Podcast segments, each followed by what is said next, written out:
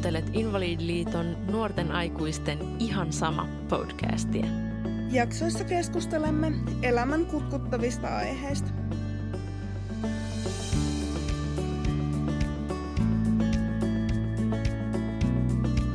Silloin kun mä muutin ensimmäistä kertaa omilleni, niin mä muutin suoraan yhteen mun nykyisen aviopuolison kanssa. Ja tota, mä olin pohtinut paljon sitä, että miten se yksittäinen arki voisi sit mennä ja sujua. Mulla ei siinä vaiheessa ollut, ollut niin kuin arjessa avustajaa, mulla oli ollut vaan vapaa-ajan avustaja. Niin mä siinä vaiheessa ajattelin, että, että mä en, mä en tarvii mun arkeen avustajaa, että kyllä, kyllä pärjätään ihan, ihan, niin kuin, ihan niin kuin ennenkin. No, sitten me muutettiin yhteen mun puolison kanssa ja ruvettiin mokkaamaan vähän sitä arkea ja katsoa, katsomaan vähän sitä, että miltä se näyttää, miten, miten meidän suhde toimii nyt tässä uudessa tilanteessa. Kuitenkin yhteen muuttaminen oli tosi, tosi iso steppi siinä vaiheessa. Ja sitten vähitellen rupesi huomaamaan sitä epätasapainoa siinä, että mun, puoliso, mun puolisolle jäi aika paljon meidän arjen niin kuin kodinhuollosta, siivouksesta, kokkauksesta, just sellaisia asioita, mitä, mitä mä en, en pystynyt arjessa tekemään. Ja mä olin jotenkin ennen, ennen ajatellut, että, että no, että sitten kun mä teen niitä asioita, joita mä pystyn tekemään meidän, meidän arjessa, ja sitten että mun puoliset tekee niitä asioita, joita mä en pysty tekemään, niin siitä tulisi tasapainosta ja, ja että, että se olisi molemmille reilu siinä, siinä tilanteessa. No, aika äkkiä mä huomasin sitten, että se tasapaino, minkä mä olin kuvitellut tähän meidän tilanteeseen, niin ei oikeastaan realisoitunut, vaan mun puolisolle jäi sitten aika paljon suurempi osa niistä meidän kodin töistä. Yhdistettynä siihen, että me molemmat opiskeltiin, molemmat tekee järjestöhommia, vapaaehtoishommia, on, on paljon menossa ja on elämässä paljon meneillään, niin mä rupesin kantaa myös huolta siitä, että se kodinhoidon jakautuminen epätasaisesti alkoi kuormittaa mun puolisoa. Ja siinä vaiheessa mä huomasin sellaisen tosi uudenlaisen tilanteen mun ja mun suhteen, suhteessa mun vammaisuuteen. Mä, niin kun mulle oli lapsuudessa opetettu ja mä olin lapsuudessa ää, sisäistänyt, niin oli se, että vammaisuus on mun, mun oma asia ja mun, mun pitää pärjätä sen kanssa maailmassa ja pärjäänkin sen kanssa, kanssa maailmassa. Tämä oli ensimmäinen, ensimmäinen kerta, milloin mä huomasin, vaikka mä kovin yritin, yritin elää ja olla niin, että se ei olisi todellista, että se ei olisi todellista, että mun vammaisuus vaikuttaisi meidän parisuhteeseen, niin mä huomasin, että se vaikuttaa. Että täh, tässä vaiheessa siitä sellaisista asioista ja haasteista, mitkä liittyy mun vammaisuuteen, niin niistä tuli yhteisiä haasteita. Niistä tuli haasteita, jotka kuormitti myös mun puolisoa. Ja se oli tosi, tosi iso herätys itselle siinä vaiheessa, että, että jotkut näistä asioista on, on jaettuja ja että mun pitää, pitää käsitellä tätä tilannetta niin, että mä, mä voin hyvä, hyväksyä sen, että okei, nyt olen sellaisessa elämäntilanteessa, että tarvitsen, tarvitsen myös arkeen, arkeen ja avustajan. Niin se oli yllättävän vaikeaa, vaikka mä tavallaan siinä, siinä vaiheessa ää, ajattelinkin olevani just aika, hy, aika hyvin tiedossa sen kanssa, että mitä pystyn tekemään ja kuka mä oon ja mitä mä haluan ja mitä mä voin tehdä. Mutta se oli yllättävän vaikeaa, koska ei sitä, ei sitä vammaisuutta ollut aiemmin ajatellut sillä tavalla jaettuna asiana, mutta siinä se tuli jotenkin näkyviin. Tervetuloa jälleen kuuntelemaan Invalidiliiton ihan sama podcastia. Mä olen Jaana Tiiri. Ja mä oon Pinja Eskola. Ja tänään puhutaan parisuhteista, rakkaussuhteista ja vammaisuudesta, niiden yhdist- yhdistelmästä, mitä se, mitä se tarkoittaa meille, minkälaisia ilmiöitä siihen liittyy, mitä, mitä me ajatellaan siitä. Mun parisuudetilanne on tällä hetkellä se, että mä olen naimisissa. Mites sun? Ähm, mulla on tällä hetkellä elämässäni ihminen, joka kaikista vioistaan huolimatta tekee mut erittäin onnelliseksi. Onko teillä joku parisuhdestatus? Meillä ei ole parisuhdestatusta. Joo, tämä on varmaan nykypäivänä aika yleistä.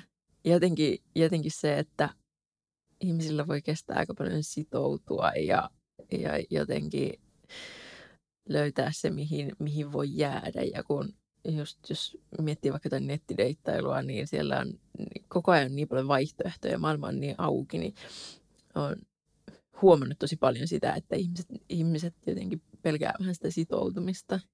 Mm. Joo, mutta vammaisuus ja rakkaussuhteet, parisuhteet, millaisia stereotypioita niihin liittyy?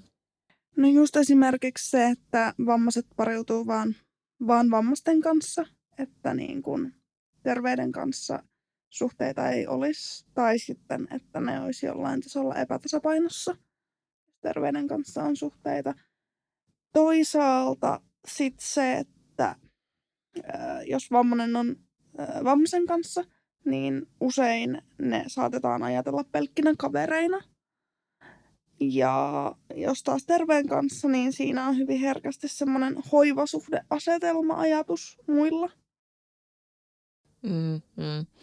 Se on, tuntuu välillä, että siinä saa aika vähän erilaisia rooleja, mitä, mitä voi olla. Esimerkiksi just omassa, omassa parisuhteessa mä oon, tota, suhteessa vammattoman ihmisen kanssa, niin se roo, ne roolit, mitä, mitä sille suhteelle annetaan ulkoa päin, niin on aika kapea.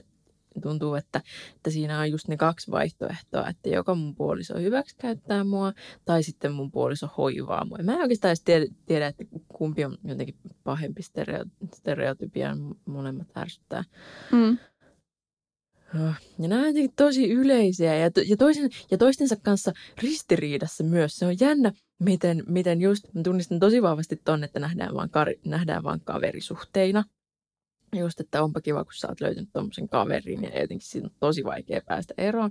Mutta sitten myös se, että jos vaikka kaksi vammasta ihmistä mm, viettää toistensa kanssa aikaa, niin sitten toisaalta tosi helposti oletetaan, että ootte semmoinen pariskunta. Mm.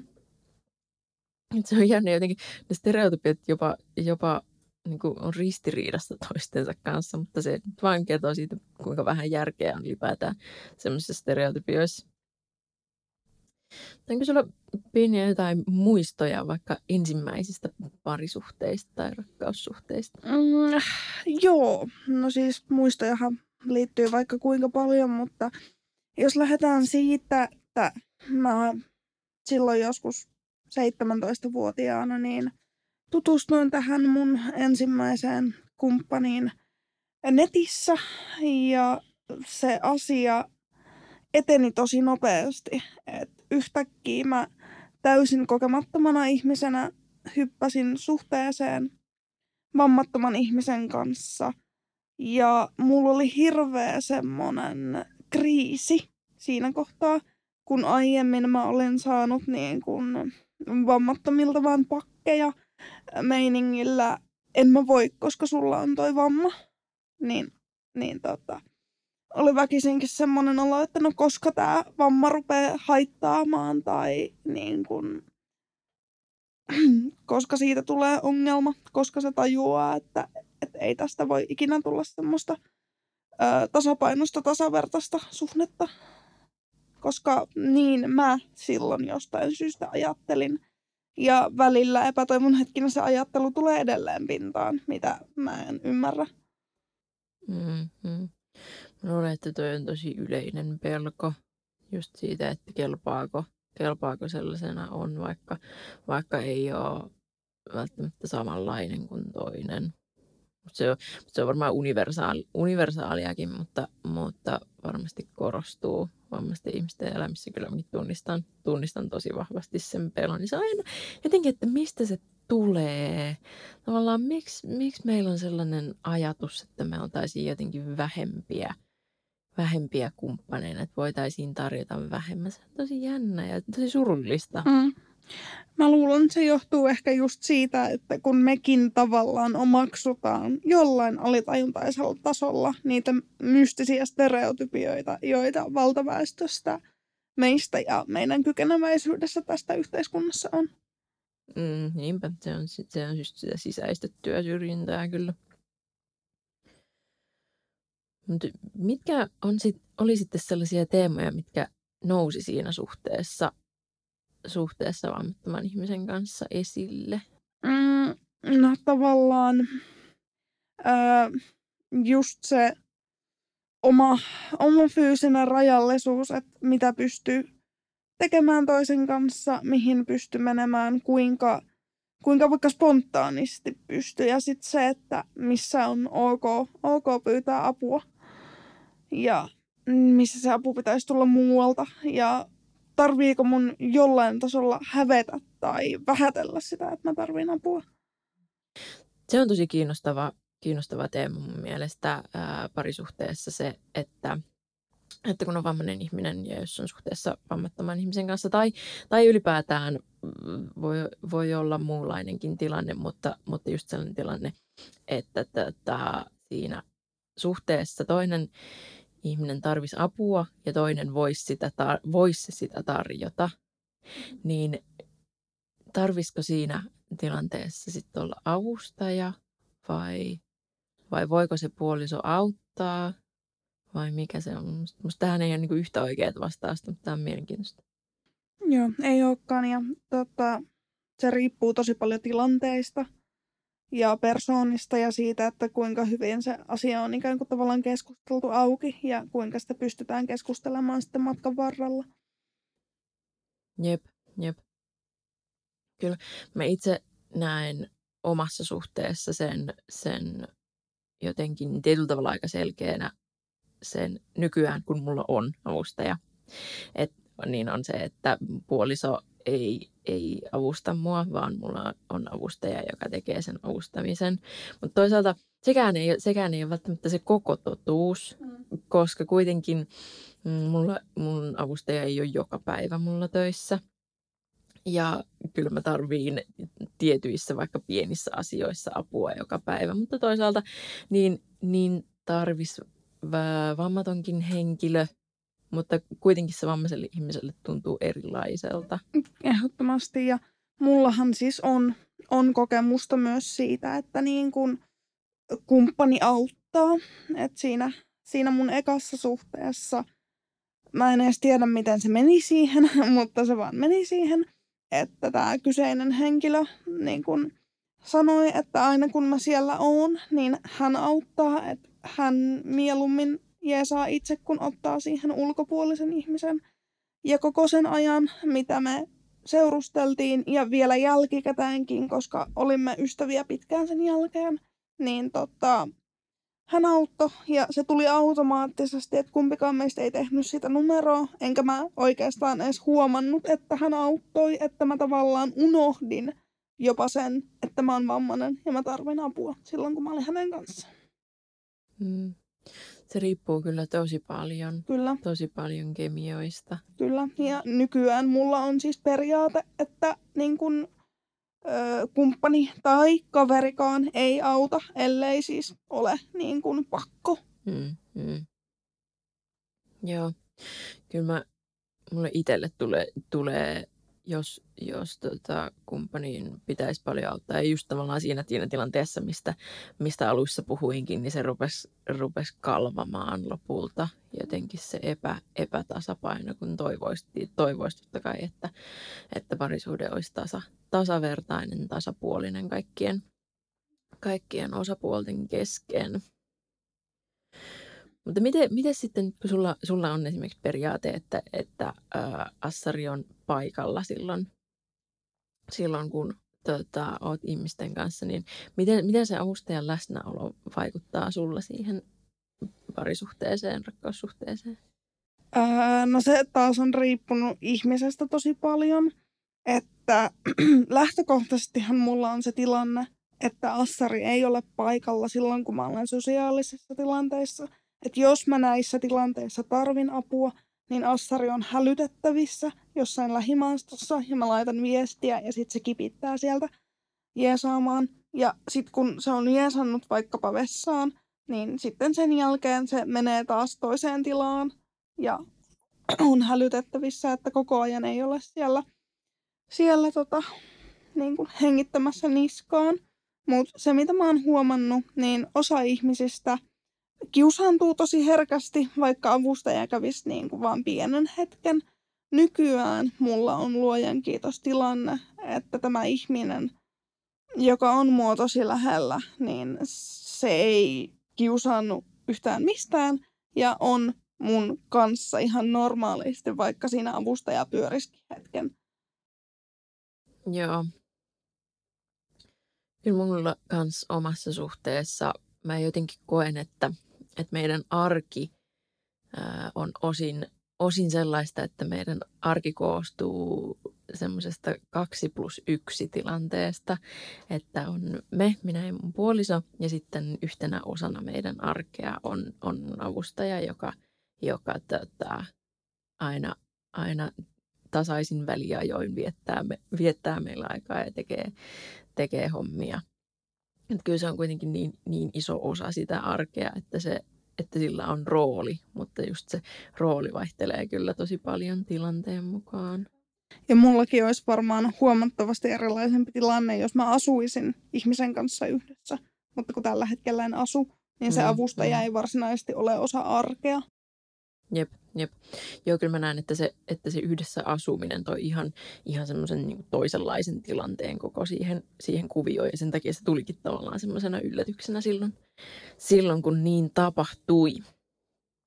Joo. Se on, se on kyllä myös jännä, miten, miten siihen apuun suhtaudutaan ulkoapäin. Et joskus mä oon törmännyt, törmännyt sellaiseenkin, sellaiseenkin ajatukseen, että no minkä ihmeen takia mun puoliso ei, ei, ei auta mua, että eikö, eikö hän nyt niinku ymmärrä, että, että mä tarviin apua. Ja, ja, tota, ja kyllä, kyllä hän auttaisi muutenkin, vaikka en olisikaan vammainen.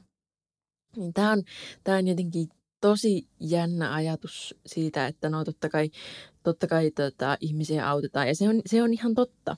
Mutta siinä on myös, myös se puoli, että kun on vammainen ihminen ja tarvitsee päivittäin apua, niin mä en ainakaan itse valitettavasti näe sellaista tilannetta, että mä erottelisin sen, että nyt mua autettiin sen takia, että mä olen vammainen versus nyt mua autettiin sen takia, koska ketä tahansa ihmistä oltaisiin autettu, koska vammaisena ihmisenä kohtaa niin, niin paljon myös niin kuin rakenteellista avun tarvetta, että sitä erottelua on vähän mahdoton tehdä siitä, että no milloin saan apua vammaisuuden takia ja milloin, milloin muuten vaan.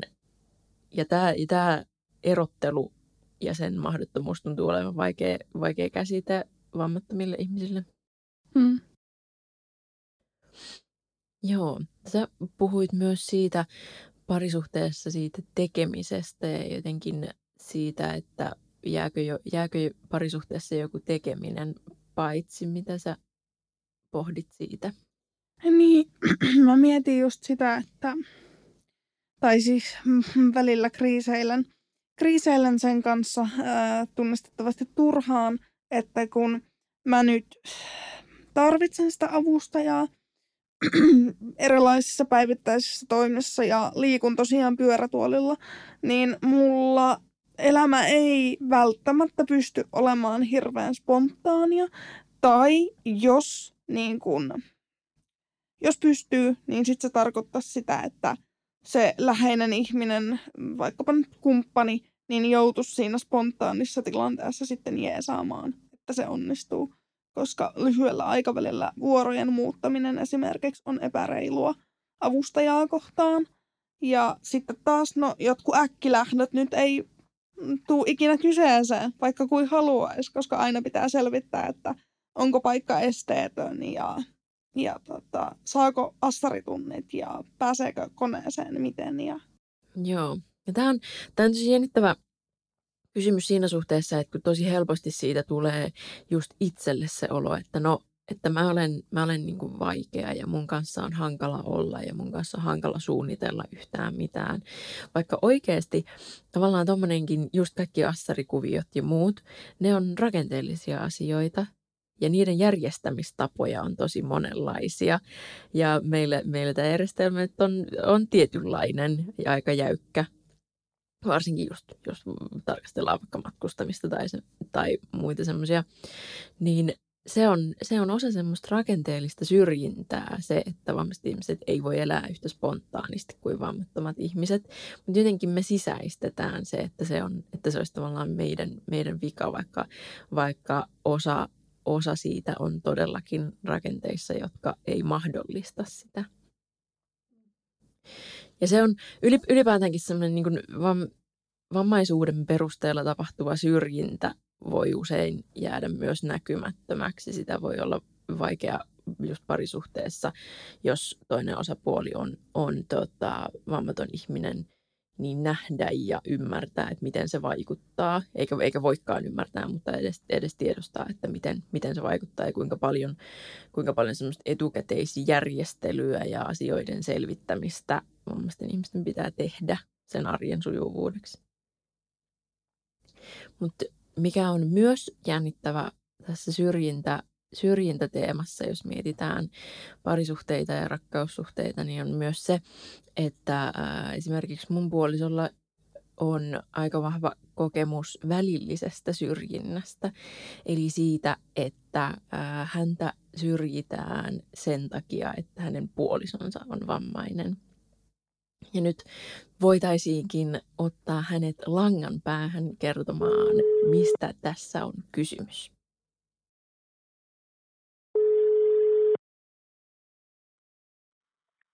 Sakris. No hei. Täällä me Hei. Invalidiliiton ihan sama podcast-äänityksessä Pinjan kanssa mietittiin vähän parisuhdetta ja parisuhteessa vammattoman kumppanin roolia – Mm-hmm. Ja mä tiedän, että sulla rakkaana kumppanina niin on paljon sanottavaa tästä aiheesta. Ja pohdittiin täällä välillistä syrjintää. Ja mietin, että Joo. oot puhunut siitä, siitä jonkun verran, niin ajattelin, että voitko avata vähän, mitä tarkoittaa tämä? Joo. Tämä niin välillinen syrjintä tai läheissyrjintä tarkoittaa sitä, että ihmistä syrjitään ei sen takia, että hän on itse vaikka vammainen, vaan sen takia, että hänellä on läheinen, joka on vammainen. Mikä mun kohdalla tarkoittaa, että kun mulla on vammainen puoliso, niin sitten mulle ihmiset esittelee välillä tosi syrjiviä mielipiteitä ja asenteita ja kyselee kaikkea typerää. Niin kuin esimerkiksi meidän seksielämästä tai jotenkin asettaa mut sellaiseen niin kuin marttyyrin tai hyväksi, hy, niin kuin hyväksi käyttäjän rooliin tai jotenkin, en mä tiedä, suhtautuu muuhun niin kuin vähemmän kuin tällaiseen niin kuin ns. tavalliseen ihmiseen pelkästään sen takia, että mä oon yhdessä vammaisen ihmisen kanssa. Miten nämä, tämä roolitus näkyy ja miltä se tuntuu? No mä oon itse siis kohdannut sitä. Mä en nyt tietenkään sano, että tämä on täysin niin kuin yleistettävissä, mutta mä itse kohtaan sitä etenkin ehkä sen takia, kun mä opiskelen lääketiedettä, että ihmiset olettaa, että mä oon tällainen niin, kuin, niin suuri hyvän tekijä, että mä olen nyt uhrannut elämäni ja niin kuin, yksilöllisyyteni, jotta mä voin hoivata tällaista vammaista ihmistä, mikä on ihan hirveää, koska enhän mä siis, en todellakaan ole valinnut puolisoa, vaan sen takia, että hän on vammainen ja anteeksi, meillä on parisuhde eikä hoivasuhde. Samalla kanssa niin kuin, asettaa mut sellaiseen just jotenkin enkelimäiseen asemaan, että mulla ei olisi esimerkiksi parisuhteessa mitään toiveita tai mä en olisi mitenkään niin kuin yhdenvertainen puoliso meidän suhteessa. Tai toisaalta se, että jos ne katsoo, että mä oon niin hyväksikäyttäjä, niin sehän on ihan hirveetä, koska sitten on silleen, että no sä oot valinnut tuollaisen vammaisen puolison ja millä kaikilla tavoilla mä nyt hyväksikäytän ja alistan sua. Niin ei. Nämähän perustuu siis oletuksiin ja nyt niin kuin mikään oletus ei tietenkään tunnu hyvältä, mutta etenkin kun on tällaisia tosi niin kuin ikäviä oletuksia, niin tuntuu vielä pahemmalta. koska mun näkökulmasta mä oon parisuhteessa ja mulla on ihana puoliso ja meidän suhde toimii ja me ollaan varsin tasaveroisina tässä suhteessa. Mutta koita sitten selittää sitä ihmiselle, jolla on lähtökohtaisesti tuollainen näkemys, että mä oon joko marttyyri tai hyväksikäyttäjä, niin ei ole hirveän helppoa muuttaa sitä mielipidettä. Mm, siinä jää aika vähän rooleja itselle, jotenkin semmoisia hyviä ja oikeita, niin. mitä, mitä on olemassa.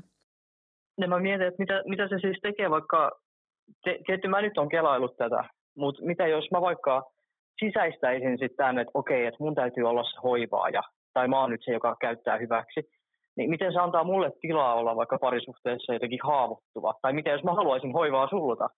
Tai mitä jos mulla on vaikka jotain toiveita tai tarpeita tai jos vaikka siis seksuaalisuus on yksi iso, niin sitten on silleen, että öö, hyväksi käytät seksuaalisesti vammaista ihmistä. Mä oon silleen, ei. Mutta mitä jos mä olisin sisäistänyt tämän, niin mulla olisi jotain seksuaalisia toiveita, niin tulisiko mulla sitten sellainen olo, että olen hirviö, vaikka tässä ei ole niinku mitenkään tällainen niinku hyväksikäyttösuhdetta olemassa meidän välillä. Niinpä. Tuo on kyllä tosi tärkeä pointti, pointti just siitä. Ollaan täällä puhuttukin siitä, miten ne stereotypiat voidaan myös sisäistää, mutta miten myös ne tota, puolisoihin liittyvät stereotypiat voidaan sisäistää ja miten se voi olla vahingollista.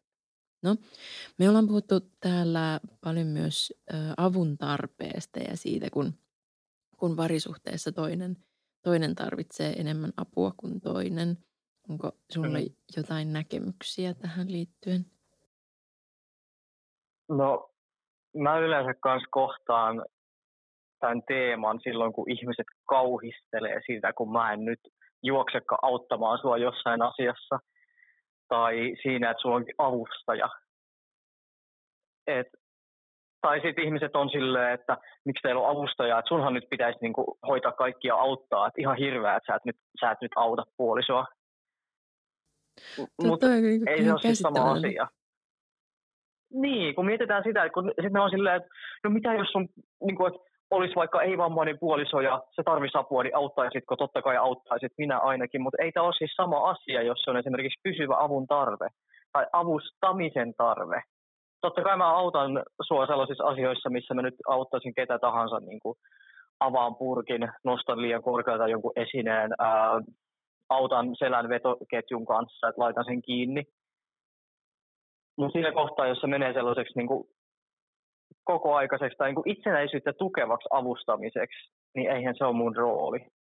Mm-hmm. Tai myös se, että jotkut kauhistelee sitä, että mä vaikka annan sun tosi vaikean näköisesti tehdä jotain asiaa. Mutta jos mä juoksesin siihen väliin, niin sittenhän sulla olisi tosi loukattu olo, että hei, että miten sä tulet tähän säätämään, että mä haluan itse tehdä ja mä oon niin kuin itsenäinen, että tämä on nyt, tämä ei ole ok toisaalta mä mietin myös sitä, että sehän on kanssa, että jos mä niin kuin olisin siinä se avustaja tai niin kuin avustavassa roolissa koko ajan, niin sehän on ihan valtava siis valtasuhde. Mm. Että mä olisin nyt se, joka mahdollistaa kaiken ja niin kuin auttaa tässä näin ja sinä olet sitten se niin kuin kohde. Jep. Niin eihän, eihän se ole, niin kuin, ei sille pysty rakentamaan tasaverosta suhdetta, ainakaan mun mielestä. Joo. Tosi hyvä terminologinen erottelu kyllä toi avustamisen ja auttamisen ero. Se on niin. Just se on just tosi lähellä sitä, mitä, mistä ollaan täällä puhuttu. No, jos mietitään vielä sellaisia äh, hyviä asioita, mitä, mitä ajattelet, että on tullut tähän meidänkin suhteeseen, vaikka, vaikka just sen takia, että on, on suhteessa vammaisen ihmisen kanssa. Onko, onko sellaisia? On niitä. Ne on sellaisia asioita, mitä ei välttämättä tule ajatelleeksi. Että mulla just tuli ekana mieleen siis kommunikaatio että mehän ollaan jouduttu paljon keskustelemaan meidän niin kuin, suhteesta tai vaikka arjen järjestämisestä tai siitä, että miten me tehdään meidän kotityöt, mitä musta tuntuu, että moni ei tee ja sitten sit tulee riitoja, kun ihmisillä on oletuksia, että miten asioiden pitäisi toimia. Mutta me ollaan jouduttu keskustelemaan siitä syvällisestikin, että miten me nyt järjestetään arkea ja kun keskustelemaan auki. Sitten toisaalta totta kai niin sehän tuo vapautta suhteeseen, että, meillä, että niin kuin sehän ei ole normatiivinen suhde, että on vammainen ja vammaton esimerkiksi, mikä antaa toisaalta vapauksia tehdä se muutenkin suhteessa sellaisia päätöksiä, mitkä ei nyt ehkä mene kaikkien niin kuin, ihmisten oletusten ja sääntöjen mukaan. Ja sitten esimerkiksi se, että mä oon itse transsukupuolinen, niin se on, mä väitän, että se on niin kuin ehkä auttanut meitä kumpaakin saamaan vähän niin kuin näkemystä siihen niin kuin toisen elämään, ei nyt niin kuin kokemuksellisesti, vaan siinä, että me kummakin vaikka kuulutaan vähemmistöön. Meillä kummallakin on niin kuin erilaisia tällaisia niin kuin fyysisiä niin kuin rajoitteita. Mä nyt tiedän, mikä tämä niin kuin hyvä sana olisi. Me kummakin kohdataan erilaisia niin kuin haasteita muiden osalta. Niin se toisaalta auttaa sitten ehkä ymmärtämään myös sen toisen kokemusta. Joo, se on jotenkin hirveän helppo itse, itsellekin keskittyä pelkästään niihin haasteisiin ja jotenkin vaikeisiin asioihin, vaikka lopulta niitä hyviä asioitakin on ihan tosi paljon. No eihän se, että sä oot vammainen, niin eihän se ole mitenkään meidän siis suhteen keskiössä. Niinpä. Totta kai se on meidän arjessa iso asia, mutta eihän meidän parisuhde perustu sille mitenkään. Eikä mm. se ole niin kuin sellainen meidän suhdetta määrittävä tekijä, vaikka tosi el- toki niin kuin elämässä iso asia. Jep. Kiitoksia sulle. Kiitos. Saakelta tuli kyllä hyvä loppupointti tuohon siitä, että ei, ei meidän suhde perustu siihen, että tässä on nyt vammaisen ja vammattoman ihmisen suhde, niin kuin ei varmasti kenenkään rakkaussuhde perustu sille. Sekin on jännä stereotypia siitä, että, että kun on epänormatiivisessa suhte- suhteessa niin, että jotenkin se arki olisi hirveän kummallista tai erikoista. Tai just vaikka seksielämä olisi hirveän kummallista tai erikoista ja, ja jotenkin, että ihmisillä on, ihmisillä on oikeus udella ja kysellä siitä. Vaikka loppujen lopuksi mä esimerkiksi näen meidän arjen hyvin tavallisena, hyvin semmoisena rauhallisena ja kotoisana ja mukavana – se on niin jännä, miten paljon se eroaa niistä stereotypioista. Joo, siis eihän, eihän tota, vamma koskaan ole keskiössä ja se, mikä mulla on todella tärkeänä pointtina on se, että ö, kenenkään toisen asia ei ole ihmisten väliset rakkaussuhteet niin kauan, kun niissä ei ole mitään, mikä satuttaa sitä toista. Mutta niin kun ei ole ei ole oikeutta udella. Totta kai voi kysyä, mutta ei ole oikeutta udella tai möläytellä mitään niin kuin sammakoita, koska täytyy aina ajatella omalle kohdalle se, että miltä tuntuisi, jos omasta tilanteesta lähtisi vetämään semmoisia naurettavia oletuksia. Joo. Onko sen lisäksi jotain muuta, mitä haluaisit loppuun vielä sanoa parisuhteesta ja vammaisuudesta? Mm, no just ehkä se, että jokaisella on siihen oikeus ja jokaisella on siihen myös mahdollisuus, että se, että on vammainen, niin ei, ei tosiaan rajoita omaa kykyä olla kumppani millään tavoin. Joo, voin kyllä hyvin allekirjoittaa. Ja jotenkin itse tahtoisin vielä lopussa vähän palata just siihen kriisiin, mistä kerroin ihan alussa, että jotenkin kun on, su, kun on suhteessa ja on tottunut, tottunut ehkä just siihen, että se vammaisuus on, on oma asia ja sitä tota, käsittelee itse, niin sitten kun on suhteessa, niin tietyiltä osin siitä vammaisuudesta tulee myös yhteinen asia, nimenomaan vaikka tämän välillisen syrjinnän kautta tai sen arjen järjestämisen kautta, niin se on myös sellainen asia, mitä on on hyvä käsitellä siinä suhteessa ja puhua, puhua siitä, vaikka se olisikin joskus kipeätä ja vaikeaa. Mutta me kiitämme Pinjan kanssa. Kiitos kun kuuntelit tätä jaksoa Invalidiliiton ihan sama podcastia. Toivottavasti saamme sinut mukaamme myös ensi kerralla.